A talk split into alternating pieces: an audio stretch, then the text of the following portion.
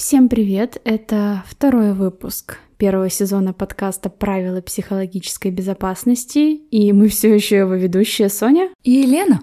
И сегодня нам хотелось бы поговорить про ожидания от себя и ожидания от общества и культуру достигаторства, которая связана со всеми этими понятиями.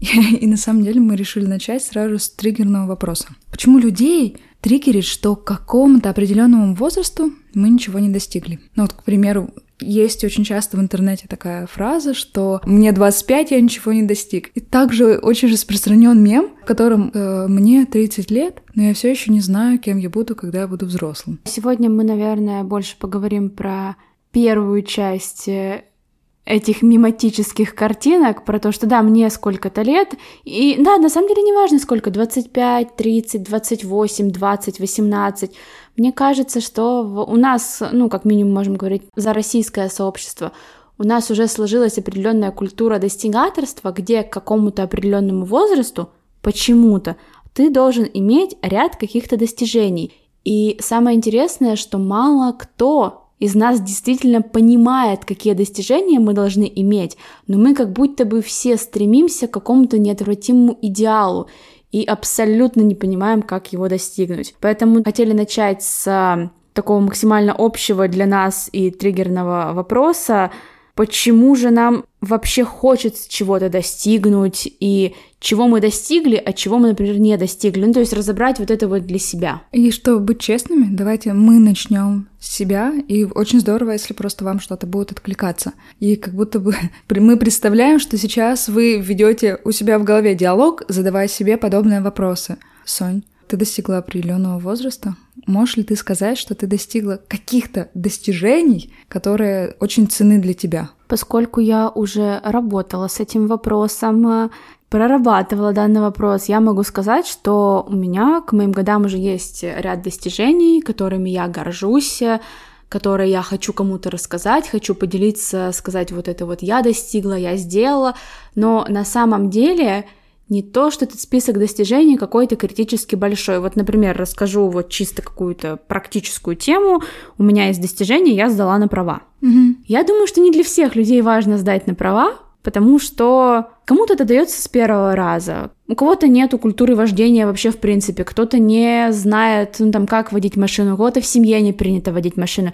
А у меня в семье водить машину считалось таким хорошим делом, даже обычным делом. То есть у меня, в принципе, все в семье водят машину. И то, что я, допустим, ну, не могла бы сесть за руль, это для многих казалось триггерной историей. Угу. И это стало триггерной историей для тебя? Да, затриггерила максимально эту историю то, что я не сдала на права с первого раза. Первая моя попытка была в мои 18 лет, я тогда была юная, зеленая, в этот же год сдавала ЕГЭ. В общем, естественно, я не готовилась к сдаче, вообще мои мысли были о другом, там, о переезде в другой город, о самом же ЕГЭ, о новом университете. Ну и понятно, что я не сдала. И потом эти попытки вот такие неуверенные, то есть у меня никогда не было достаточно времени, чтобы взяться за это дело. И у меня ну, в первые разы, мне кажется, это было от недостатка времени, а потом у меня появился страх, потому что вот появился этот негативный паттерн, что что бы ни случилось, я не сдам на права. То есть все вот могут сдать, а я не могу сдать. В течение трех лет, по-моему, я сдавала на права, терпела крах, с каждым годом у меня утверждалось убеждение в том, что я никчемный водитель. В итоге мне, можно сказать, помог случай, потому что попался хороший экзаменатор. Но mm-hmm. итог, как итог, я сдала на права, и это было продолжительное время назад. Но я до сих пор считаю это одним из главных своих достижений, потому что я сама, получается, возвела его в такой культ для себя. Mm-hmm. Поэтому вот такие достижения, которые я возвожу в культ для себя, я могу назвать какими-то ключевыми в своей жизни. Но тут очень интересный вопрос, насколько они вообще являются ключевыми для других людей, потому что, ну вот сейчас я рассказала эту историю, мы все с вами понимаем, что я сама придумала, что я не могу сдать на права, я сама сделала из этого цель своей жизни, я сама падала в обморок и убивалась по этому случаю. То есть все это прям делала я. Поэтому да, мне кажется, э, любое достижение, которым я сейчас поделюсь, это будет э, что-то стоить только в том случае, если я расскажу, почему для меня это важно, и что за этим стоит, потому что как будто бы без этого бэкграунда никто и вообще в целом не поймет, э, чего же я достигла. Как классно мы вышли. Мне кажется, мы сейчас немножечко быстро поскачем по темам, потому что я сейчас хочу даже сделать свои небольшие обобщающие выводы, которые я поняла, пока слушала Соню.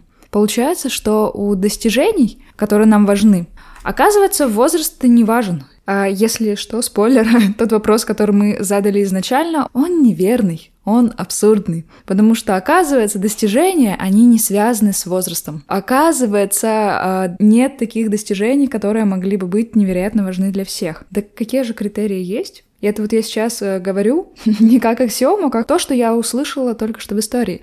Важны достижения, которые мы сами возводим в ценность. Это в психологии можно называть сверхценностью. То есть, когда мы на что-то накладываем еще свои собственные смыслы. И также это должно вызывать у нас яркую эмоцию. И третий, наверное, момент э, временной, мысленный, там, физический вклад в достижение этой цели. И тут же кроется очень большая опасность этой сверхценностью, потому что когда мы возводим что-то, ну, значимость э, наравне с культом, то мы становимся слепы к каким-то дифференциальным изменениям в рамках этого достижения. То есть, что бы там ни происходило, мы, скорее всего, будем принимать это за чистую монету. Ну, то есть, как вот на примере моей истории, у меня абсолютно потерялась вот эта вот ориентация в умею я водить, не умею я водить, хороший я водитель, плохой я водитель, я просто была заточена на культ. И повезло, что мне в целом вот эта вот сдача на права, это оказалось релевантным для меня достижением. То есть я сейчас вожу машину, мне это нравится, мне очень удобно водить машину, но могла бы быть и обратная ситуация, что это было бы достижение, которое не нужно было бы мне. Mm-hmm. То есть это было бы какое-то достижение, но мы еще об этом, естественно, поговорим сегодня в подкасте, которое продиктовало мне общество. На самом деле я этого не хотела. И когда это достижение возведено в ранг сверхценности, очень тяжело отловить э, вот эту мысль «я этого хочу, кто-то другой этого хочет». Мне кажется, тут вот такая вот опасность, да, кроется. Пожалуй, я тоже отвечу на этот вопрос.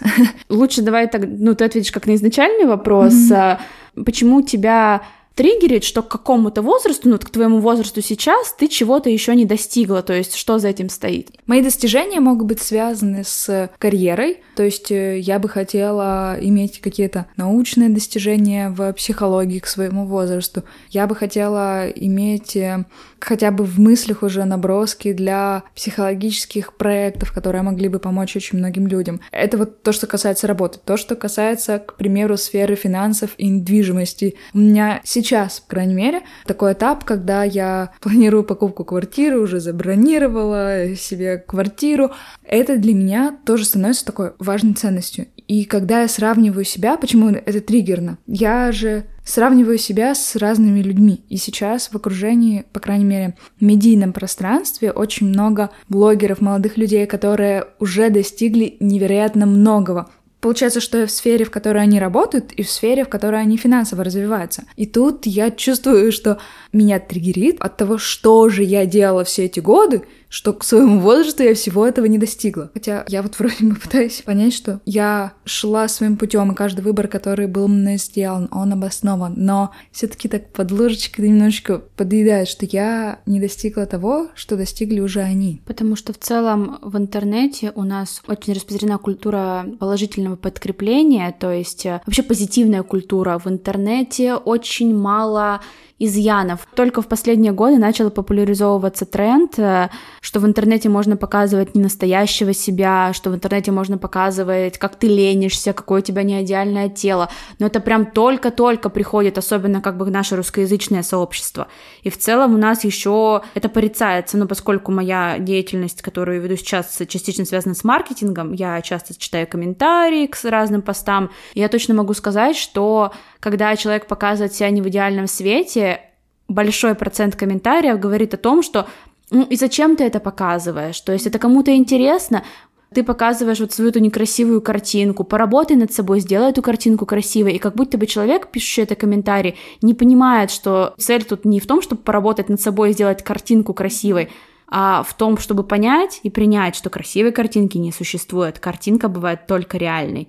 Получается, что этих людей, которые постят реальную информацию о себе, начинают порицать за честность, что на самом-то деле немножечко угнетает. Пока Соня говорила эту мысль, я очень интересную вещь про себя поняла. В последнее время в любых видеоподборках мне очень нравится смотреть на блогеров, которые либо строят какую-то недвижимость из подручных материалов. То есть я купила себе дом в деревне, посмотрим, каким же образом я смогу в бюджете очень ограниченном его отремонтировать. Для меня просто эти видео очень честные. Я, наверное, поняла, что мне они так нравятся, потому что это другая репрезентация. Потому что это не только люди, которые могут уже позволить себе невероятную недвижимость э, там, в, в рамках России, например, там Москва-Сити, а и те люди, которые проходят сложный путь. Мне тоже очень нравится культура честности, и мне очень грустно от того, что тяжело быть честным. Э, первый пункт, потому что это все еще порицается немного обществом, потому что когда ты честный, ты не всегда попадаешь в какие-то общественные стандарты. Но тут как бы вторая загвоздка сразу кроется, потому что когда ты максимально честный, ты максимально уязвимый.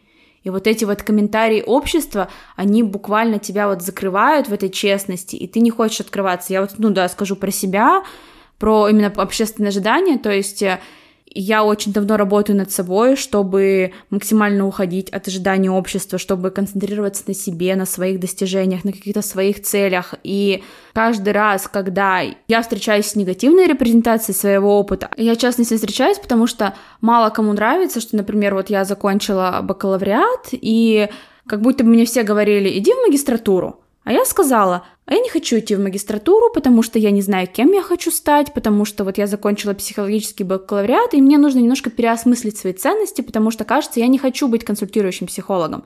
А в научном направлении психологии в России ну, я тоже не хочу развиваться, потому что для меня оно кажется немножко таким тупиковым сейчас. И я решила переосмыслить свои ценности, и для меня это было откровенным решением, потому что как будто бы в академическом сообществе, особенно когда ты закончила СПБГУ, например, это нормальный такой шаг закончить бакалавриат, пойти в магистратуру. И в целом все еще общество говорит, ну не все общество, ну допустим там мои родственники, например, то, что вот э, стоит, наверное, пойти в магистратуру. Но я чувствую, что для меня это будет очень болезненно пойти в эту магистратуру, потому что я понимаю, что какого-то явного профицита в данной теме она мне не даст. Но для меня, опять же, большое откровение сказать, что я не пойду, и сказать вот эту свою точку зрения, которой я сама еще немножко побаиваюсь. Я как будто бы смотрю на себя вот так вот э, из-за угла и говорю, ну как будто бы я не хочу идти в магистратуру. И мне тут же прилетает, а почему ты не хочешь идти в эту магистратуру? Давай ты просто ее закончишь. То есть очень много на этого всего наслаивается, и ты немножко из-за того, что ты и так был в уязвимой позиции, ты как будто бы теряешь свое мнение вовсе. Ну, небольшой спойлер, я не пошла в магистратуру, я выстояла. И на самом деле хочу сказать большое спасибо, Сон, тебе за этот пример, потому что я понимаю, что даже сейчас, когда ты проговариваешь его на аудиторию, это уже достаточно сильный шаг. Ведь есть шанс, что внутри тебя накладывается вот этот вот бутерброд из разных э, эмоциональных сложностей, что сложно признаться себе э, в том, что, оказывается, ты не хочешь в магистратуру, сложно признаться окружающим, так и окружающих э, чаще всего ты можешь получить не поддержку, а именно порицание. То есть у тебя и так уже несколько сложностей наложились друг на друга, внутренних сложностей. Так еще и общество может трактовать не тот путь, который выбираешь ты в да. своей собственной жизни. Да, делая такое заявление, я понимаю, что любой комментарий может прилететь из разряда «бакалавриат — не полное высшее образование», или почему ты там не пошла в магистратуру, или, например, другой комментарий из разряда почему ты вообще делаешь из этого какое-то большое дело, что ты не пошла в эту магистратуру, боже, всем все равно. И каждый раз, делая такое заявление, которое может э, быть уязвимым для тебя, ты как бы понимаешь, что ты все равно столкнешься с негативной реакцией, и мне так от этого грустно. Мне тоже, правда, очень грустно от этого, и хочется поддержать тебя, и хочется поддержать, э, наверное, сразу слушателей наших, потому что перед многими, да даже сейчас, скорее всего, стоит какой-то выбор, и мы верим вам, что этот выбор может быть э, для вас очень сложный, и нам жаль, если ваш выбор еще и не принимают люди, которые находятся рядом с вами. Да, очень хочется сказать, что несмотря на то, какие у вас цели, что вы хотите, какие ошибки вы совершаете, с вами все нормально. В целом э, нет такой мысли, нет такого размышления, которое было бы недостаточным для того, чтобы из-за него переживать. Все, что с вами происходит, это ваша жизнь.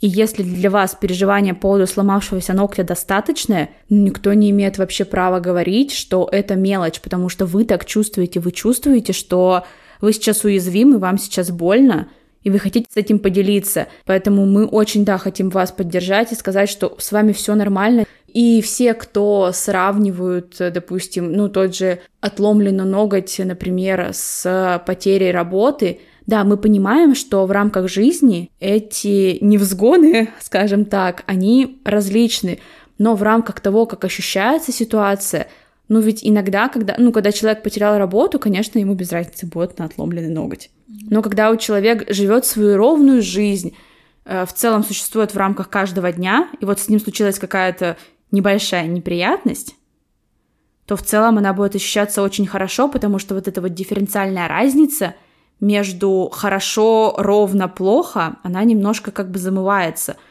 И получается, что как нет переживаний, которые были бы недостойны вашего внимания, точно так же нет и выбора, который вы могли бы сделать со стопроцентной верностью и со стопроцентной общественной одобряемостью. Да, я очень люблю выражение. Любой выбор, который ты когда-либо делал в жизни, он был верным для конкретного момента. И иногда, когда я сомневаюсь в каком-то своем выборе, я проговариваю для себя внутренне эту фразу и понимаю, я сейчас могу действительно порицать себя за какой-то выбор вечно, но в тот момент у меня были вот такие вот ресурсы, у меня были вот такие вот мысли, я могла сделать только вот это, это и это, других вариантов не было. Поэтому порицать себя за какую-то упущенную возможность, которую, о которой я даже не знала, Mm-hmm. Мне кажется, это, ну, это, эта мысль, она максимально поддерживает меня, что в целом со мной было все в порядке, я просто сделала максимально рациональный выбор из возможного. Я сейчас сразу начала думать о своем примере, ведь я же начала разгон. Почему меня триггерит, то а, я к своему возрасту чего-то не достигла, потому что я могу сравнивать себя с другими людьми. И когда я сравниваю себя с другими людьми, я возвращаю свое прошлое и пытаюсь найти там какие-то изъяны. Может быть, там были какие-то выборы, не знаю, череда выборов, которые были неверными. А если я сейчас говорю себе, что на тот момент я выбирала, к примеру, свое образование, свое саморазвитие, и на тот момент это были оптимальные выборы, а и они меня привели к тому, что сейчас я могу говорить, что я достаточно успешна в своей профессии как психолог ну да, у меня нет недвижимости. И это вот актуальная проблема на данный период времени. Возможно, через несколько лет я буду думать, что вот я еще чего-то не достигла, чего уже достигли мои сверстники. И это будет сфера не работы и сфера не недвижимости, а что-то другое. А вот что другое? И я хочу очень перейти к еще одному вопросу. Соня, как думаешь, есть какой-то выбор или достижение, которое бы полностью всем обществом поощрялось? Хотелось бы, конечно, назвать сейчас формулу универсального достижения, но, к сожалению, по моему мнению, такого достижения не существует, потому что что бы мы ни делали, всегда найдется хотя бы один человек. Но мы понимаем, что по статистическим какому-то распределению это не один человек, который будет порицать ваш выбор, который будет говорить, что он неправильный. Но действительно ли неправильным является ваш выбор? Сомнительно, потому что ваш выбор посчитает неправильным конкретный человек, у которого другая система ценностей, другое мировоззрение, другие приоритеты на жизнь. Сейчас э, у людей моего возраста характеризуем нас так, есть такое общественное порицание, то, что вот мы не очень стремимся рожать детей, не очень стремимся продолжать род, и в целом как будто бы кажется, что если мы родим ребенка, mm-hmm. то это будет правильный с общественной точки зрения выбор. Но абсолютно так же мы берем какую-то другую группу людей, которая говорит, а прости, а зачем ты родила ребенка так рано? У тебя нет вот этого, вот этого, вот этого и вот этого. И ты просто сидишь и думаешь, а как же? А я же сделала самый просто верный выбор, мне же все говорили. И тут ты понимаешь, что выбор-то он как бы не абсолютен вот это вот, нет абсолютного mm-hmm. действия. Да, и он относителен для разных групп людей, то есть для твоей семьи. Ребенок может быть невероятно желанным, а для людей, которые понимают, что ребенка там ответственность. Это ответственность, как эмоциональная, так и финансовая, что до этого нужно дорасти. Для них э, это будет неверным решением. Вот это да. Оказывается, что абсолютно верных решений не бывает. Не то, что решений, достижений которыми мы, вы могли Абсолютно бы... поощряемых достижений бывает. Угу. Интересно заметить, что вообще любое достижение существует только в рамках конкретного общества. Иногда мы даже не знаем, чем это продиктовано, но очень часто мы вообще не задумываемся о том, а, где мы берем свои цели, где мы вот почерпываем какие-то свои идеи для достижения чего-то, но как это оказывается, все это идет из нашего общества. Например, вот здесь, в этом подкасте, мы говорим только про российскую культуру и культуру стран СНГ, ну вот этого русскоязычного сообщества, потому что мы выросли в этом сообществе. И накладывать э, наш опыт в этом сообществе на опыт других сообществ было бы неправильно, потому что мы там не жили, и мы не знаем, какая культура там. И я сейчас подумала, что если наш подкаст послушает э, человека из другой культуры, другой страны, возможно, он в наших словах найдет очень много триггерных фраз, потому что для него мир устроен немного иначе. Да. Получается, что универсальных достижений нет. Оказывается, за достижения тебя могут не только похвалить, но и поругать, но все равно очень же хочется иметь возможность иногда говорить, а вот я, не знаю, закончила вуз, и чтобы любой человек, которому ты это проговариваешь, сказал, Вау! Потому что это такой социальный механизм. Нам всем очень нравится, когда кто-то уважает, принимает и хвалит э, наши достижения. Но и нам самим тоже хочется хвалить себя. И иногда люди очень сильно увлекаются в этой погоне за социальными одобрениями. И получается, что когда они бегут за желаниями социума, того социума, в рамках которого они существуют, они бегут от себя. Когда я говорю эту фразу, я подразумеваю, что люди не до конца задумываются о том, что же для них важно, чего хотят именно они в данный момент. Ведь как легко было в детстве, когда нам мама могла сказать, вот сейчас ты кушаешь этот супчик, он полезный, и ты будешь молодец, если ты поешь этот суп. В школе как хорошо, если ты правильно посчитал пример. А что делать дальше? Что делать уже в ВУЗе? Что делать при выборе работы? Куда же потерялась эта система поощрений? Да, когда мы уходим от э, культуры вот социального поощрения, вот школьной культуры, которую в нас э, затачивают годами, у нас немножко сбивается система координат, и мы начинаем искать поощрение там, где, где их в целом не должно быть. Э, мы начинаем придумывать себе искусственные стимулы для того, чтобы мы могли чего-то достигнуть, и за это нас кто-то похвалил. Но проблема тут в том, основная, что школьная система вот поощрений, культура поощрений до сих пор не работает, потому что там было лицо учителя, например, которое тебя поощряло. А тут мы теряем это лицо учителя, потому что все, не будет человека, который сможет тебя очевидно похвалить за какое-то твое достижение, потому что, как мы и проговорили только что, абсолютного достижения в реальном мире уже не существует. Все сравнивать со школьным достижением, потому что все-таки пятерка это абсолютное достижение. Mm-hmm. Тяжело переплюнуть пятерку, только если пятерка с плюсом. Да-да-да, это все культура школьного поощрения. Мы тоже из нее.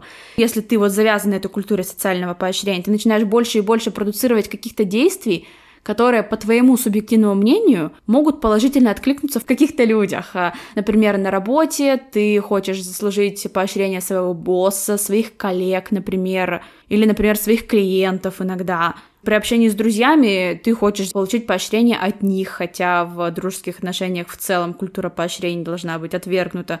В отношениях с родителями после того, как ты вырос, ты также можешь искать вот это вот поощрение детское, но уже недостаточно как будто бы слепить птичку из бумаги для того, чтобы получить какое-то явное поощрение. Ты теряешься и думаешь, а как же мне почувствовать себя хорошо сейчас? Кстати, очень классно ты вывел. Как же мне почувствовать хорошо себя сейчас? А почему же твое хорошее самочувствие сейчас вообще зависит от эмоций и слов других людей? Когда Соня говорила, мне сразу захотелось немного больше примеров проговорить.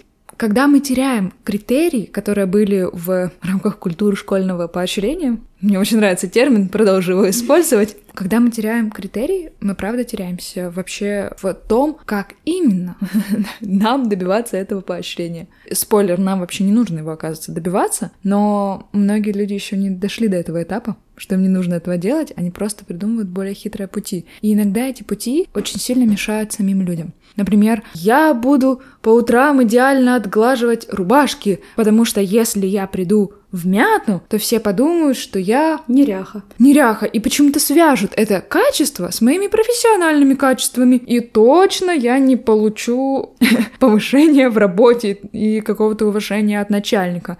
Если я буду много улыбаться всем, точно все подумают, что я очень жизнерадостный.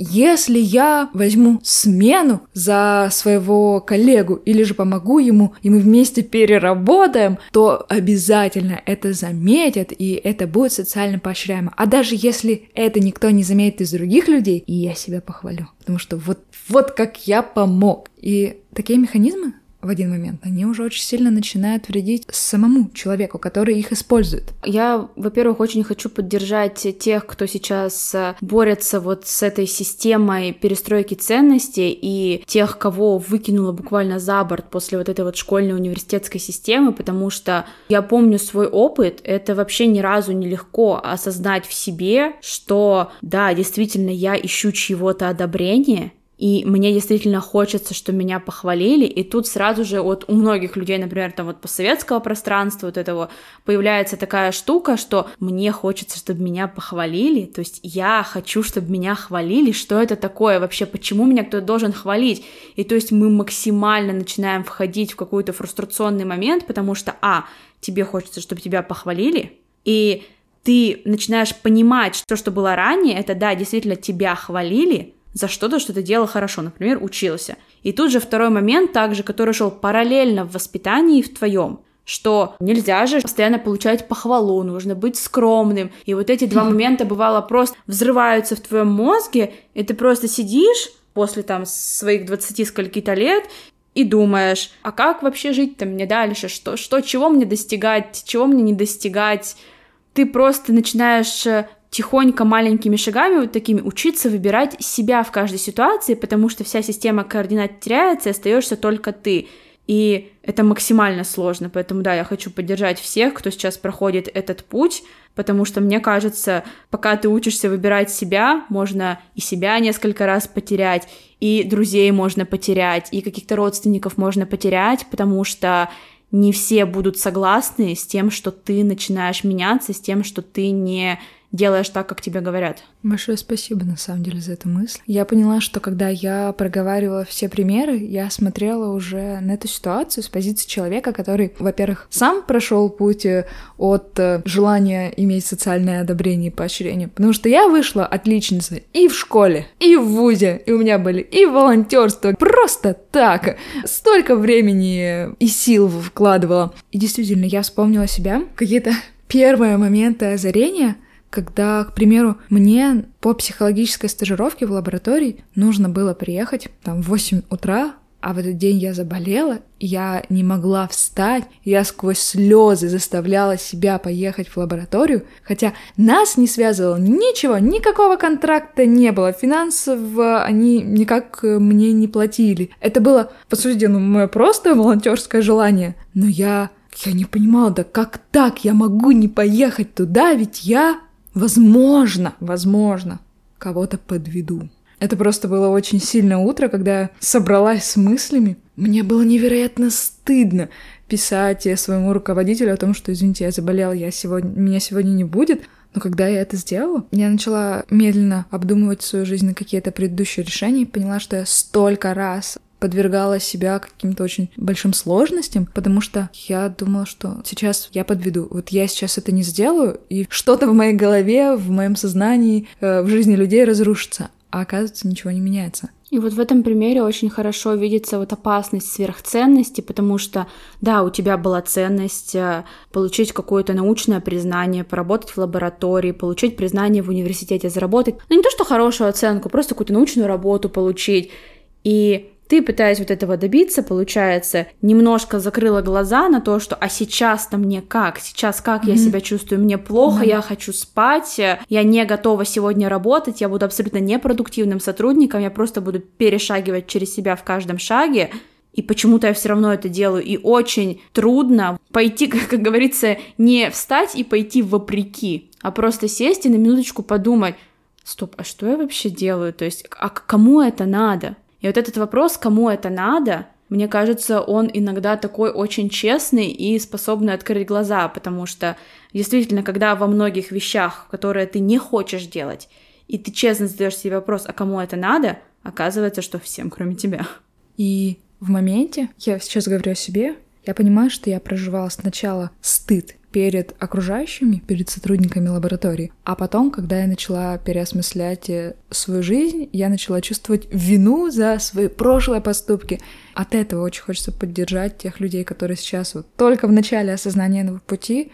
Да, мы верим, что сейчас вы можете столкнуться с множеством негативных эмоций, направленных на себя. Но очень здорово, что вот этот путь к себе каким бы тернистым он ни был, вы уже начали. И, к сожалению, другие люди, когда, ну, они будут понимать, что вы немножко не вписываетесь в какую-то их систему, они будут пытаться надавить на ваши точки, которые вызывают стыд, которые вызывают у вас вину, чтобы вы все-таки взялись за ум и сделали так, как, кажется, надо бы сделать. Ну, то есть вот как диктует общество, как диктует какой-то конкретный человек, например, и это сто процентов, я как и по своему опыту говорю, и по какому-то общему психологическому опыту, это будет очень тяжело противостоять этим, ну, можно сказать, манипуляциям и сопротивляться.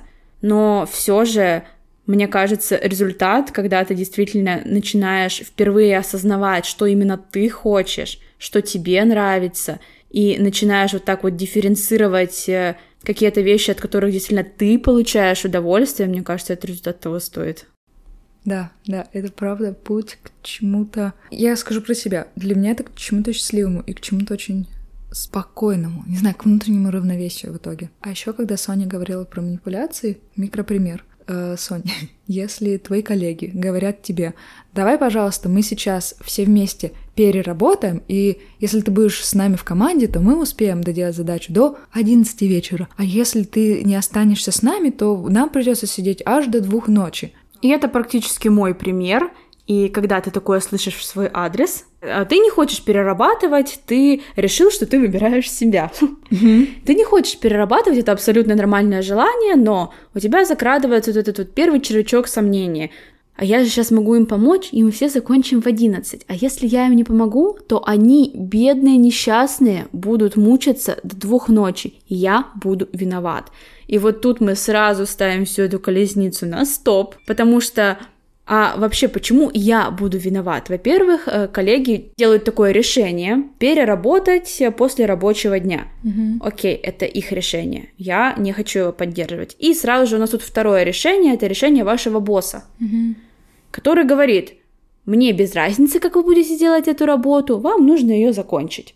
Получается, когда мы немножко абстрагируемся от ситуации, что это решение двух людей, но не ваше, если вы решили просто не перерабатывать, не делать то, что вы не хотите делать. Супер. Надеюсь, что из вас никто не узнал себя в этих ситуациях, и ваша жизнь прекрасна. Но если все-таки эти примеры откликаются, желаем вам сил в том, чтобы уметь говорить нет. И я, наверное, еще хочу добавить, э, что иногда очень тяжело понять, что ты действительно попал в эту западню, потому что я просто сейчас свой пример приведу до того, как я прямо прошла какой-то большой внутренний путь, чтобы научиться выбирать себя, потому что когда я слышала некоторые примеры того, как люди ужасно перерабатывают, э, делают слишком много задач, не, не, ну, не выбирают себя, выбирают э, чье-то чужое мнение, например, вместо своего, я на некоторые примеры, которые были, скорее всего, особо триггерными для меня, я думала, ой, это, наверное, не про меня. Как люди могут так делать? То есть у меня сразу внутри появлялась какая-то такая максимально защитная позиция, и мне кажется, что вот эта максимально защитная позиция — это хороший маркер того, что там нужно поискать поподробнее, там нужно покопаться, потому что на самом деле абсолютно нейтральное действие должно вызывать абсолютно нейтральную реакцию. А если что-то вас очень-очень сильно будоражит, то, возможно, у вас есть какой-то триггер, который откликается на это действие. И сегодня я листала одну социальную сеть, и там наткнулась на профиль девушки, которая, ну, ведет такой красивый гламурный профиль. Она катается на машинах, пьет шампанское, танцует в клубах, и меня стригерило. И первая моя реакция на этот триггер, ну, потому что я уже прошла свой тяжелый путь принятия своих триггеров, у меня была «Стоп, а почему меня вообще триггерит эта ситуация?» То есть, э, мне кажется, раньше, может быть, там, не знаю, 5-6 лет назад, я бы еще могла подумать, э, что какой странный образ жизни ведет эта девушка. Так не должно быть. Хотя кто вообще решает, как должно быть, а как не должно mm-hmm. быть? И явно я не могу решать, как ей жить свою жизнь. Mm-hmm. И тут я поняла, да, у меня есть определенные триггеры, что Признание в научном сообществе нужно заслужить, признание среди взрослых, если ты находишься в таком переходном каком-то возрасте, нужно заслужить, признание, например, в мужском коллективе, если ты женщина, все равно нужно заслужить, для того, чтобы тебя все воспринимали как равную. И в целом, как будто бы я прикладывала в жизни слишком много усилий для того, чтобы как раз э, таки выйти на нейтральный уровень. Вот да, например, к тому же я вот блондинка, и для меня очень важным э, те стереотипы, что блондинки не умеют водить. Как мы уже поняли, тема прав в моей жизни является ключевой. И меня стригерило не то, что эта девушка как-то себя ведет, а меня стригерила я. И в целом, когда я нашла вот этот ответ, что меня триггерит, э, у меня ушли все негативные ощущения по отношению к этой девушке, и я просто поняла, да, это моя проблема, все супер, как будто бы я ее разрешила. Рубрика «Перефраз». Получается, что Соня сейчас описала пример, в котором она поняла, что ее что-то триггерит, она остановилась, взяла паузу э, для того, чтобы в этом разобраться, и поняла, что она всю жизнь бежала от образа девушки-блондинки, легкомысленной, прожигающей свою жизнь, и доказывала всем, что она осознанный человек, что она может и мыслить, и добиваться, достигать. И когда она видит человека, который выбрал для себя такой свободный очень образ жизни. И ничего плохого в этом нету, это mm-hmm. просто его выбор, да. у меня другой. Да, почему-то это внутренне зацепило. То есть мы не говорим о том, что кто-то пошел писать комментарии, осуждать. Нет, понимаете? Да, да, да. Уровень нашей осознанности, что Соня поняла, что почему-то чей-то профиль в соцсетях вызвал ну, у нее негативную реакцию, ну и разобралась по фактам. И в целом э, это очень хорошо перекладывается на все какие-то достижения, которые mm-hmm. мы пытаемся заработать. Да, действительно, когда нас что-то триггерит, когда, например, нас начинают триггерить чужие достижения, сразу же проблему нужно, скорее всего, искать не в этом человеке и в его достижениях, а в том, почему именно вас что-то затриггерило, почему именно для вас достижение чего-то у другого человека является триггерным. Я вернусь даже сейчас к первому вопросу. Почему вас триггерит, то вы, чувствуете акцент на местоимениях, а к какому-то определенному возрасту ничего не достигли. И тут еще один момент — ничего. Это, наверное, мы финально смогли показать, что каждое практически слово в этом э, вопросе абсурдно. И, во-первых, она показывает на то, что вопрос-то про именно вас, а не про ваше сравнение с обществом. И нет такого понимания, что вы именно ничего не достигли. По крайней мере, в том обществе, в котором я живу, равноценно с тем, как есть культура достигаторства поощрения, точно так же есть э, культура обесценивания. Когда мы говорим про себя, Почему-то очень хочется сказать, что, да, наверное, мои все достижения ничего не стоят. Наверное, ну, для меня, возможно, это просто далось. И это ерунда. И в этой культуре обесценивания очень важно научиться хвалить себя и понимать, что неважно, сколько вы достигли в каких-то объективных рамках. И, ну, мы сейчас даже не будем говорить, насколько эти рамки объективны. Важно проговорить, что именно вы этого достигли, отметить какие-то свои достижения. Для меня в свое время очень а, хорошим и важным открытием а, стало то, что я перестала себя ругать.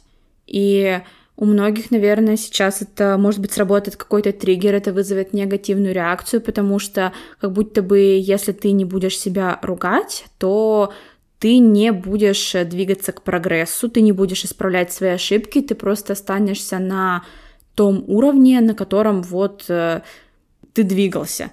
Но на самом деле, как вот чисто по моему опыту, когда я перестала себя ругать, я начала подниматься на какие-то другие уровни осознания, на другие уровни понимания себя, и мне в целом с какими-то своими неудачами стало проще справляться. Не в том даже смысле, что я спокойнее там их отпускала, а что мне стало проще исправлять какие-то мои ошибки, потому что на самом деле очень много энергии тратится. На тот момент, когда после какой-то ошибки ты начинаешь себя ругать, ты начинаешь э, искать в себе какие-то изъяны, начинаешь э, предъявлять к себе какие-то претензии, что боже, как я мог совершить эту ошибку, я же был вот так-то, так-то и так-то, а вот она все равно случилась. То есть на самом деле в это время ошибка не исправляется. Ты просто сидишь э, и ругаешь себя. А настоящее действие начинается только в момент, когда ты прекратил вот этот вот небольшой парад самобичевания, и начал думать по фактам, а, а как же ошибку-то исправить? И после этого действительно начинаются какие-то действия, и ты начинаешь э, работать. И в целом, ну, для меня стало, да, хорошим открытием, что вот этот этап какой-то, может быть, ненависти к себе, не, не любви к себе, не поощрения к себе можно пропускать.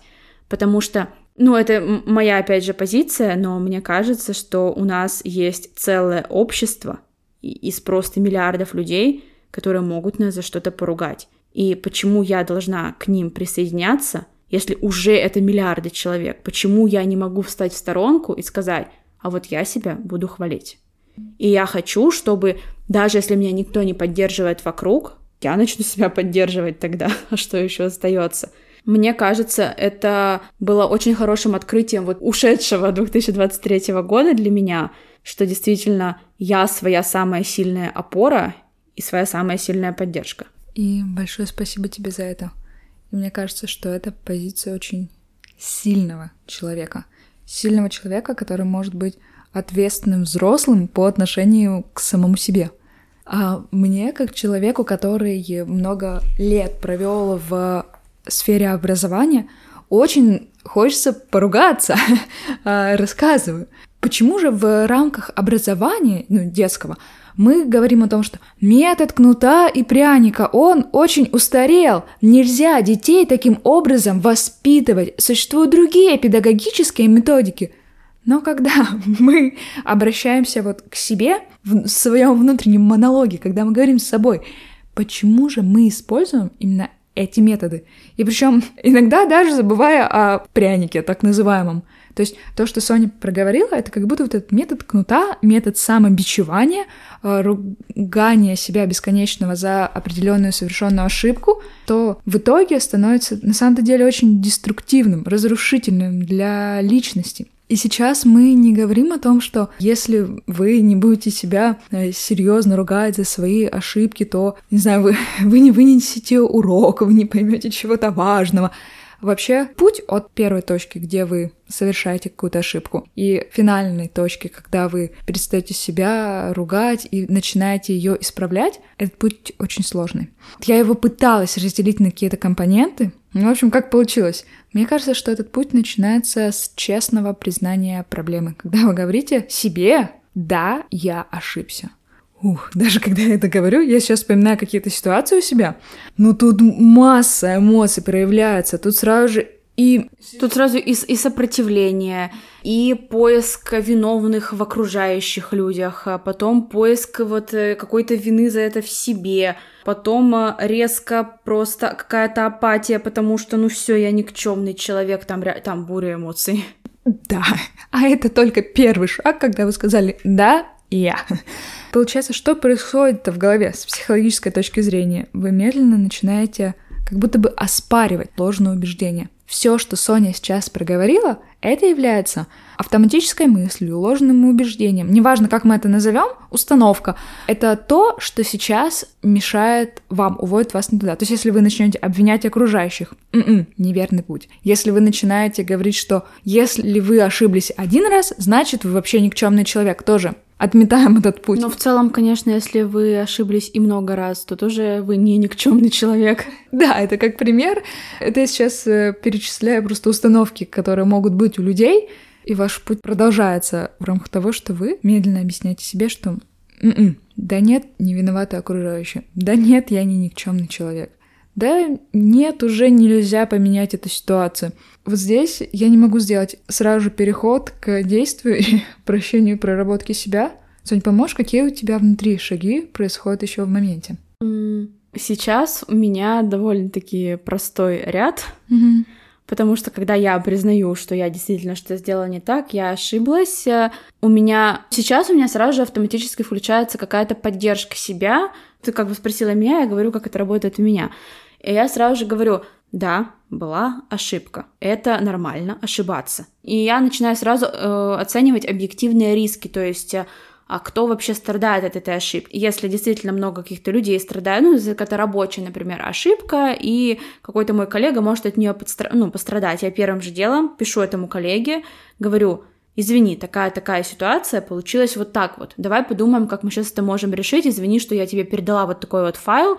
Давай сейчас вместе решим, я готова подключиться, хочу просто максимально помочь. А если я понимаю, что это какая-то ошибка, допустим, внутренняя, например, я ну, какое-то решение приняла, например, о смене работы, и я вот поменяла работу, и я чувствую, что, наверное, что-то на новой работе мне не очень нравится. Я понимаю, что я вообще единственная, кто страдает в этой ситуации, потому что я сама придумала себе поменять эту работу, я ее поменяла, я хорошо работаю на новой работе, просто мне опять что-то не нравится. Тут вообще максимально странно начинать ругать себя за это, потому что единственный человек, который уже страдает, это я, то есть как будто бы я уже получила за эту ошибку, за этот выбор. Тут действительно только вот э, максимально себя поддержать и также объективно разложить, окей, мне не нравится эта работа, что я буду делать дальше? Я буду менять ее, я буду оставаться, я буду искать какие-то стратегии для того, чтобы остаться и не выгореть, например, на ней. Но чем быстрее как будто бы я начну решать эту проблему и выйду из э, состояния тотального отрицания и тотального, может, какого-то самобичевания относительно этого, тем быстрее, скорее всего, я либо найду вариант остаться на этой работе, либо найду новую, которая мне понравится, возможно, больше.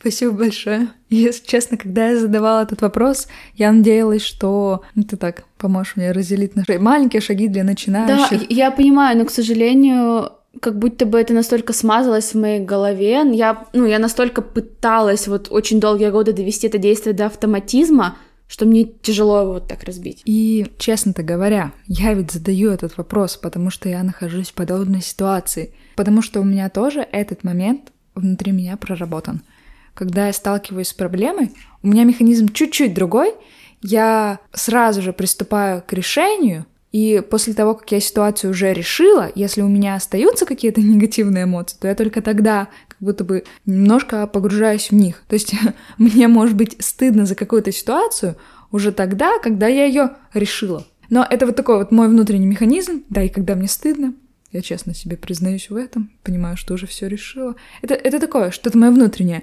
И с этим механизмом мне достаточно комфортно, потому что и проблемы я могу так решать, и в итоге я умею находить внутренний баланс.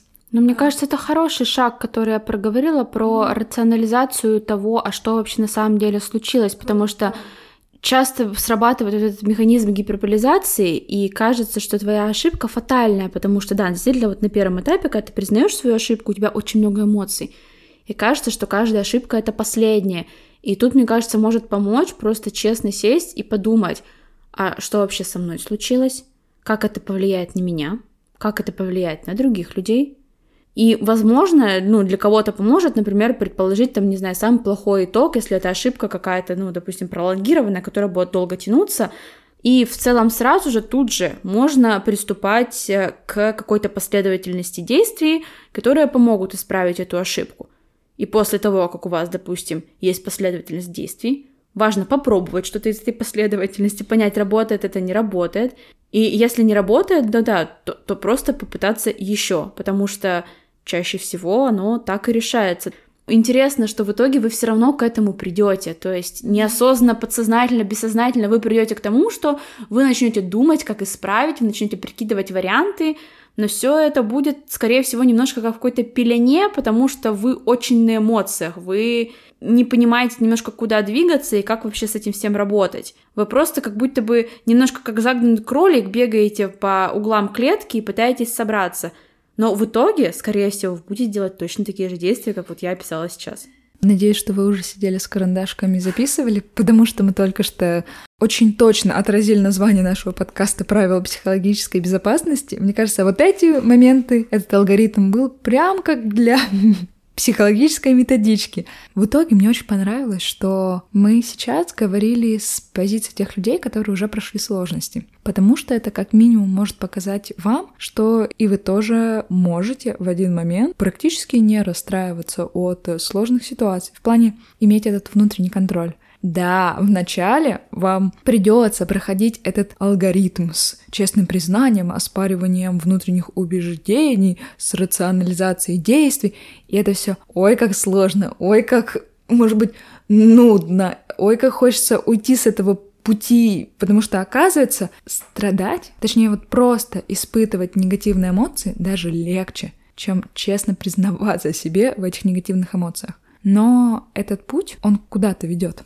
И он ведет вас к тому, что вам все легче и легче будет справляться со своими сложностями. И, возможно, вам все легче и легче будет оценивать э, себя, свои достижения и, кстати говоря, в том числе не ругать себя в том, что к какому-то возрасту вы чего-то не добились. И я еще немножко хочу добавить, э, что, да, опять же, как люди, которые прошли путь, но мне кажется, мы не считаем себя какими-то объективными гуру. Нет этой ситуации, потому что, да, вот как мы проговаривали, еще очень много моментов, над которыми мы хотим работать. Mm-hmm. Мне кажется, ну, в нашем положении здорово то, что мы понимаем, что вообще делать, как, э, в какую сторону идти, куда бежать для того, чтобы это проработать, для того, чтобы достичь вот этого вот волшебного избавления от общественного гнета и реально научиться безоговорочно, безапелляционно просто каждый день выбирать себя. Знаете что? Мне кажется, это невероятно сильная фраза, на которой сегодня мы можем поставить красивую финальную точку. Спасибо большое, что вы послушали нас. А теперь у нас будет один важный вопрос для вас. Например, такой вопрос. Чего бы вам не хотелось добиться к своему возрасту? Пожалуйста, напишите этот ответ э, в нашем телеграм-канале. Ссылку вы можете найти в описании подкаста. Да, или просто в поиске правила психологической безопасности. А с вами был одноименный подкаст «Правила психологической безопасности» и его ведущая Соня Елена. Пока!